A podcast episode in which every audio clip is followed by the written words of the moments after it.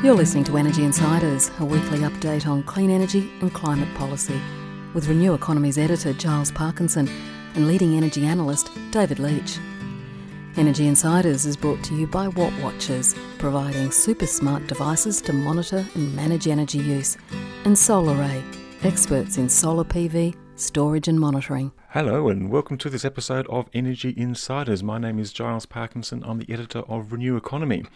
Well, another week in the energy markets and another couple of voluminous reports. We've had a 400 page report from the Australian Competition and Consumer Commission and a 200 page report landed this morning from the Australian energy market operator, the Integrated System Plan. And that's the focus of our discussion today. And we're delighted to have the head of AEMO with us. But uh, before I introduce Audrey Zibelman, I'm going to quickly um, say hello to David, our fellow columnist. Um, David, two big reports and the World Cup. How are you coping? Uh, look, I'm enjoying it all. It's very exciting and looking forward to today's uh, discussion. Thank you very much. Um, Audrey Zibelman, the CEO of the Australian Energy Market Operator, thanks for joining us. Sure, happy to be here. Look, you've released this 200 page report. It's the Integrated System Plan. It's um, been a long time coming, and we welcome it. Um, look, let's talk about the. Uh, um, David's obviously got a lot of questions to ask, but I just want to cover off a couple of the bi- the bigger picture ones. It seems to me that there's a couple of key conclusions that you've reached here. One is to it makes sense to allow coal ge- existing coal generators to continue to the end of their technical life, which you say is 50 years, and then at that point to replace them with wind, solar, and storage because that is the cheapest option and you also lay out the need to plan for this and the creation of renewable energy zones and improved and bulked up and even new interconnections between the states. Is is that a reasonable summary of uh, of what you've laid out? That is. is it a hard message to get across though? Because if I pick up the headlines in the papers today, it says one says King Coal lives forever. Um, I look at your graphs and I see a transition towards renewable energy happening almost by 50% in your neutral s- scenario. Um, is it a hard message to get across? Well, one of the things that uh, I heard someone say today that the energy system is a little bit like an ink blot test, uh, test. Everyone sees in it what they want to. I kind of look at it as modern art.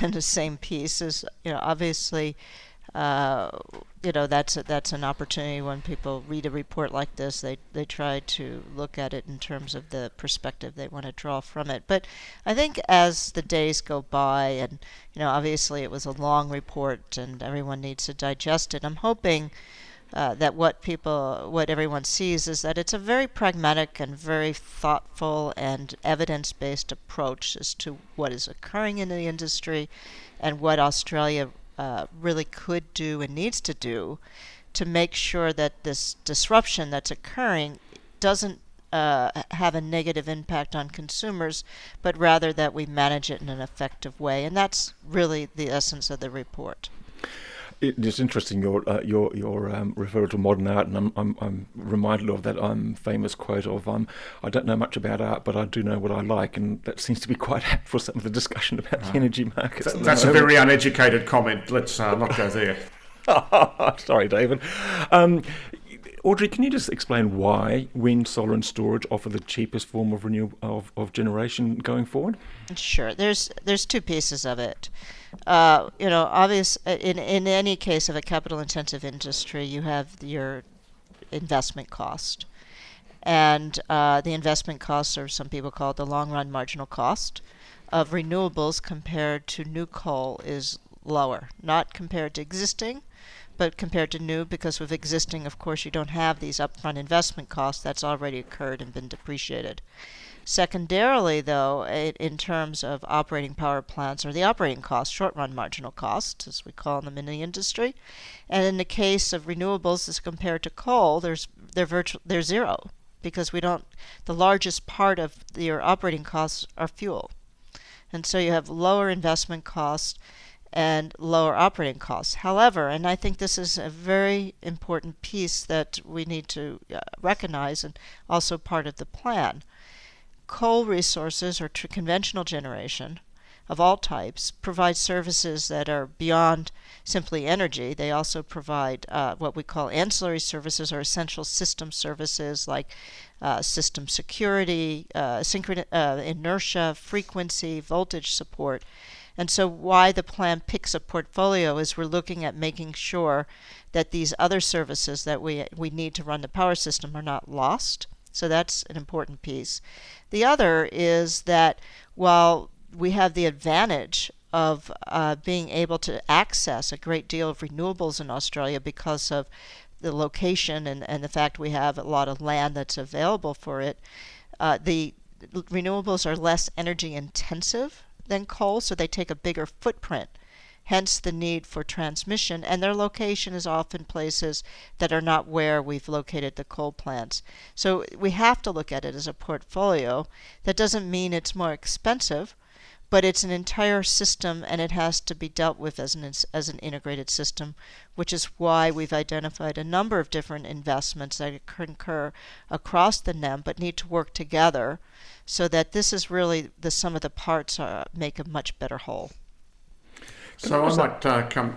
Uh, okay, no, you go ahead, David. Yeah, I, I'm interested because you modelled in the neutral scenario the Queensland renewable target and the Victorian target. Uh, which I'm pleased to see because a lot of other modelers don't do this. And I'd like to commend uh, AEMO on all the modelling it's actually done here off its own bat without commissioning anyone else.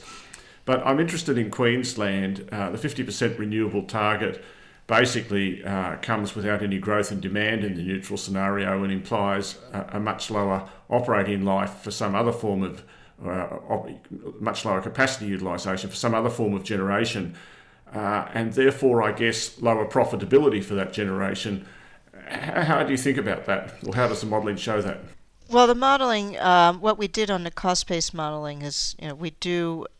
Well, let me let me back up here. When AEMO does its modeling, we take uh, government policies as a given.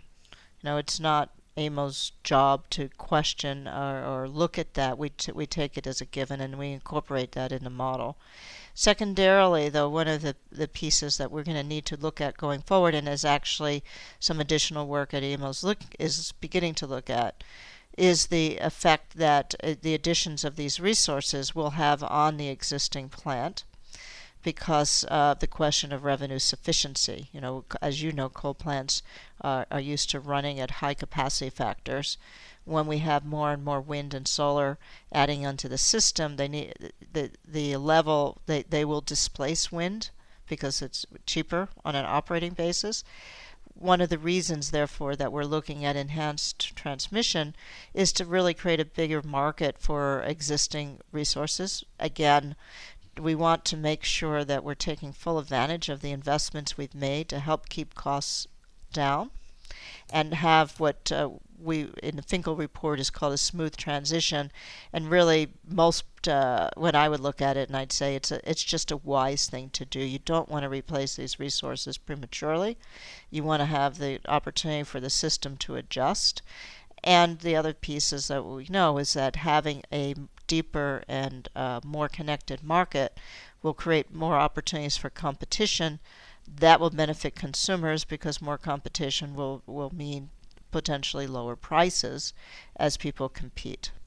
Sure, I see the lower prices and I see the advantage of uh, uh, transmitting the lower, uh, the lowest cost coal generation to around the NEM, which essentially to me means more transmission from Queensland to the rest of the NEM. Well, it's it's partly that it's it's looking at the interconnections. You know, it also looking at if we when we you know adding Snowy to the mix also requires new interconnections. So, uh, one of the things that the system does is it it actually by modeling it like AEMO does, where we look at it as a whole of system, we're looking at selecting those types of investments that provide the maximum advantage for the minimum cost. Sure, and I guess just I wanted to come back to the coal generation because uh, I guess my own modelling, humble as it is, still suggests the risk of earlier closures rather than later.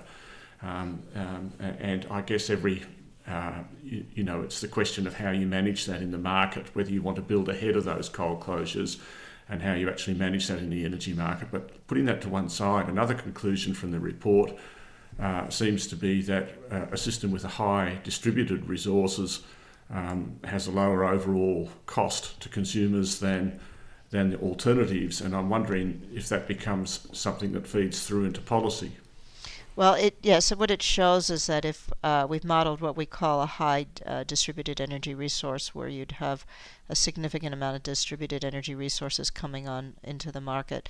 No, but one of the but we also point out, which is very important, is that that's not just going to happen without additional work done on how do we integrate these resources better.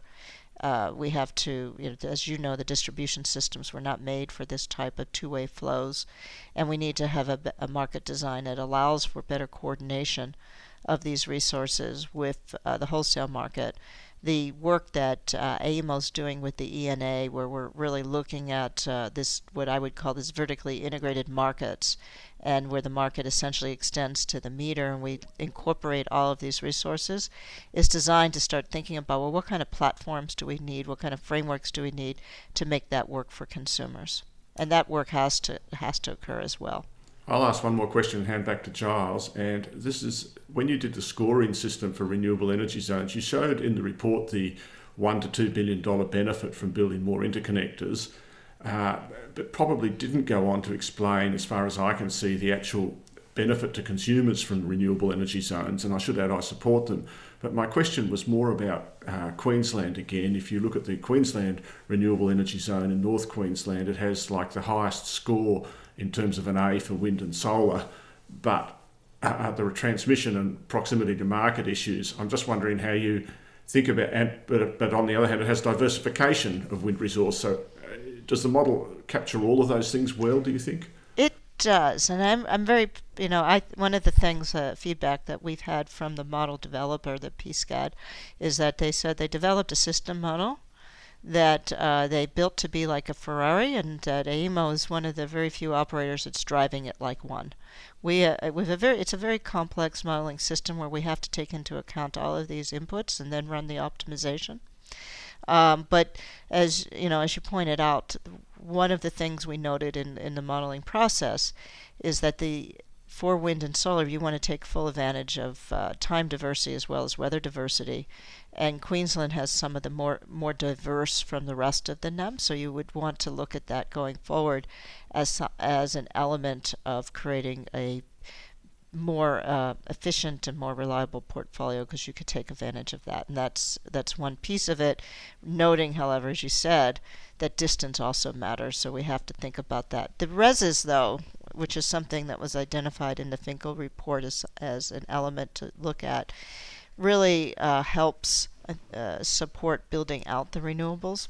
One of the things that I think is very important is, you know, just saying we're going to site them um, is one thing. Is looking at ways to reduce the costs, and almost everything in this plan is acknowledging the fact that as units retire, they have to be replaced, and you ha- and what you want to do is take as much cost out of the system as you can. And things like planned REZs, where you can work with the community, are very important.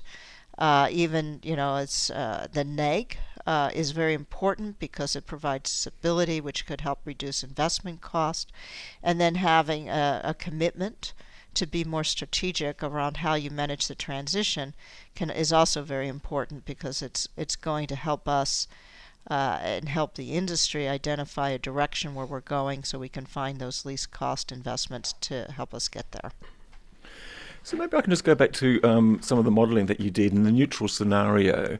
The uh, share of renewables, I think, is about 46% or 50% by 2030. In your fast change scenario, the which includes um, a higher ambition for emissions reduction, the share of renewables is around 60% according to your scenario modelling. Are we okay then on security and reliability in those two scenarios? Oh, absolutely. It, we we constrain the model for security and reliability. So this isn't this is actually delivered energy value. It's not it's not just investment value, so we take into account reliability and security constraints as well as the cost of transmission. So what you're saying then is that you can have this high percentage of renewables, and we're not going to compromise the system security. Right. I mean, obvi- you know, obviously you would have to make the investments necessarily make that, but that's included in the modeling process. The main point about this, by the way, and the reason we use scenario analysis, is that AEMO wants to identify those investments that make sense, regardless of whether or not you expect uh, the market to, you know, move slowly, move quickly, uh, and everything in between.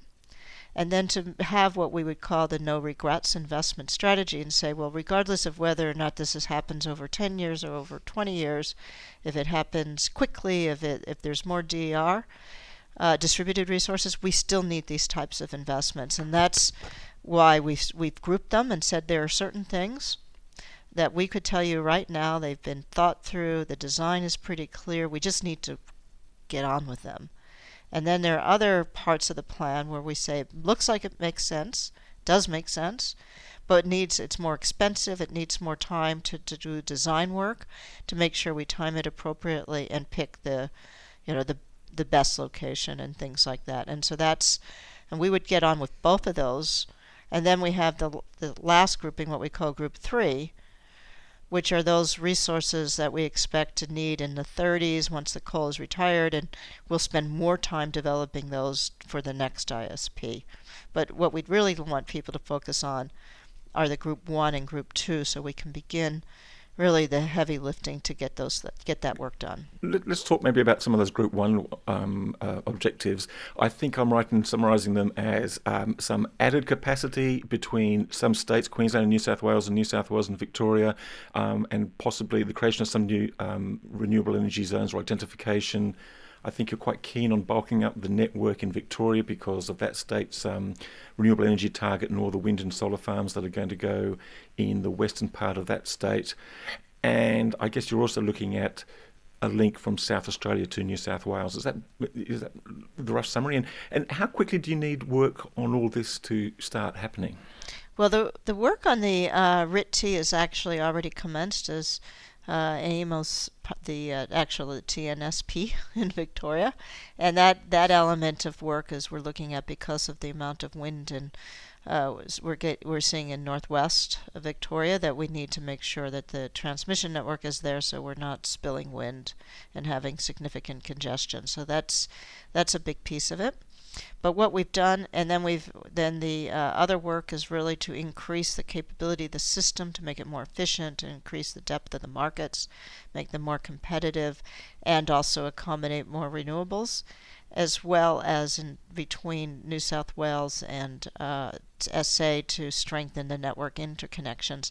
But what's important, and I think uh, you know to stress again AEMO's looked at this as not as every system in isolation, but how these various investment additions will support each other to make the market itself that much more efficient and robust. I mean, one of the things that we want to try to do, and this is a, a we modeled some of the effects of congestion, but in future models, I think uh, really looking at the impact of having a deeper market on on the on prices on the redu- on the imp- impact of having more competitive alternatives, I think will be very important because really that's that's the nature of where this industry is going, uh, particularly as we want to look at renewables and, and location is so important. Audrey, um, I guess the you mentioned the RIT-T test has obviously been a difficult test. I think it's fair to say. I'm wondering what and your and and the plan has no legal force as such. The ISP, it's just a planning document. Just, I'm wondering what you're looking to uh, from the ESB and the AEMC to to support the plan, and whether there'll be need to be changes in the rules to make its proper uh, vision come to turn out to be accurate. Yeah, it's a it's a good, great question. So we are um, one of the things that the ESB has been asked to do uh, by the Coag Energy Council is take a look at uh, the ISP as well as the other processes to to make sure that they're well aligned moving forward. You know, clearly from a, a AEMO's perspective, it'll be really terrific if we could take a look at this process. We, you know, we do a lot of work in this plan. I think it's it's very well thought out. It's very well designed. We're already in discussion with the uh, ESB members to start to think about, well, how can we make sure that this plan has real teeth going forward? And then when AEMO identifies through the planning process, there's enough confidence in that planning process that it's been robust enough that we can move on and start executing. And so that that is a discussion we'd like to have with the COAG Energy Council.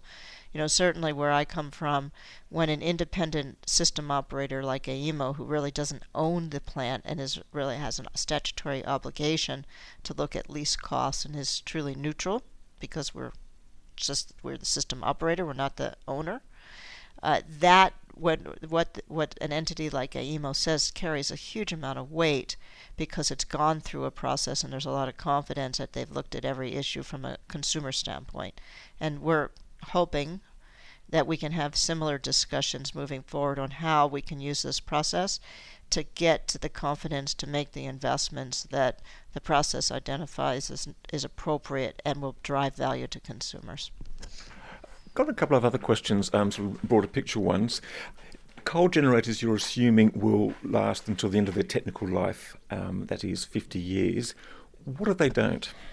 Well, then we, we need to have resources in place to uh, make sure that the obviously that, that we have enough energy to keep the lights on. So, one of the elements of the plan that we've identified and I know you just got it last night, although you seem to have spent the night reading it. um, the World Cup is over, nothing else to do. We've been looking forward to it, and, and we've been reading it pretty yeah, hard. Is that is we do model the the impact of early clo- uh, coal closure and the effect that could have on reliability. We also talk about the fact that uh, looking at this snowy 2.0 uh, opportunity as well as the battery of the nation, we really might want to start having a discussion around timing of the creation of these resources because they'll be important as uh, we think about the end of life of coal. And what we'll need to do is, is look at risk and make certain that we're taking the right steps. And there's a couple areas that uh, you know government could look at, and they, they will do in terms of a transition. One is uh, certainly to to look at being strategic and thinking about well what do you need to do in advance of the closure so that you can tolerate it but then you need to understand and think about the the implications because every action has a reaction is what does that mean to, to for coal so I, I, think that's the appropriate discussion and uh, to have with the COAG Energy Council as we move this forward. I think that's the point. Uh, to the extent that you build renewables and other dispatchable resources, uh, because you're worried that a coal might close, you of course make the coal closures more certain because you're reducing the available market for them. Right, and, and prices, as you know, uh, you know, because again, to compete with zero fuel costs is not easy. Going back to distributed energy, um, you mentioned about that in your various scenarios. Talk about a high distributed yeah. energy. But let me let me just let me just before I, we go on there, I, I do think though it's really important. It's really important for this industry to understand this you know, when, when we were talking at low percentages of renewables in the system and we were relying on the conventional generation to provide all the resources that we needed in terms of managing the security of the system, it, it wasn't a concern. But now, as we get to this point, and this is conversations I've had with other grid operators around the world who, like AEMO, are looking at 20 to 30 to 40 percent renewable penetration we need to make sure, and AEMO is actually in Australia is actually leading in this, in how do we uh, deal with the system security issues we need around voltage and frequency and inertia as this moves forward. So it is going to be really important that we not put ourselves in harm's way and push towards earlier retirements uh, for these resources. We need to make sure that we can keep the system intact that uh, we get uh, sort of the experience with looking at storage and how it could be used, and that we're very clear headed on what we need for system strength, what we need for inertia, what we need for frequency, what we need for voltage. And uh, this is where it's an opportunity, really, to, I think, for uh, serious minded people in this industry who are looking at the disruption and are uh, aware of the dependency we have on the economy on res- reliable, secure, and affordable energy, to think about managing this transition in a way that's non-disruptive on, on all from every perspective. And from AEMO it's really being technologically savvy, understanding the new technologies. How can we use them? Our work we've done with Hornsdale Battery uh, are examples of where AEMO's trying to make sure that uh, we're we're neither defaulting to well we don't understand it therefore let's stick with what we know to saying, well, this is great, and uh, let's try it because we know that uh, in this industry you you really can't tolerate mistakes, so you have to be prudent on how you go about things. I, I understand that, and it's, it, it, it'd be very much a learning experience too, though, wouldn't it? I mean, you're sort of evolving and increasing your knowledge as you're going along. If you go back 10 or 15 years, a lot of grid operators would have said, no, you can't do more than 10% renewables, you can't do more than 15%, you can't do right. more than 20%. Now we're getting up to 40%, um, and it's interesting to watch your sort of um, your uh, rulings in South Australia about the system strength provisions. That seems to be evolving all the time. Well, and, and in many ways, I mean, I'm I'm really proud of the, this team.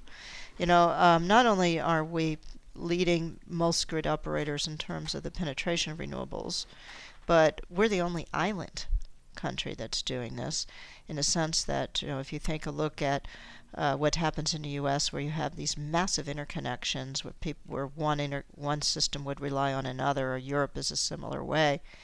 Uh, we have the longest, skinniest grid and some of the greatest complexities. So the learnings that we're having in Australia actually uh, not only are being followed by the industry, but many of the technology providers are coming to Australia to because the the recognition that, frankly, if we if we can do it in Australia and we learn how to do this, it'll work anywhere. And uh, so we're taking that old New York adage: if I can make it here, I can make it anywhere. Is applying that to the energy industry, but it's Australia as the location.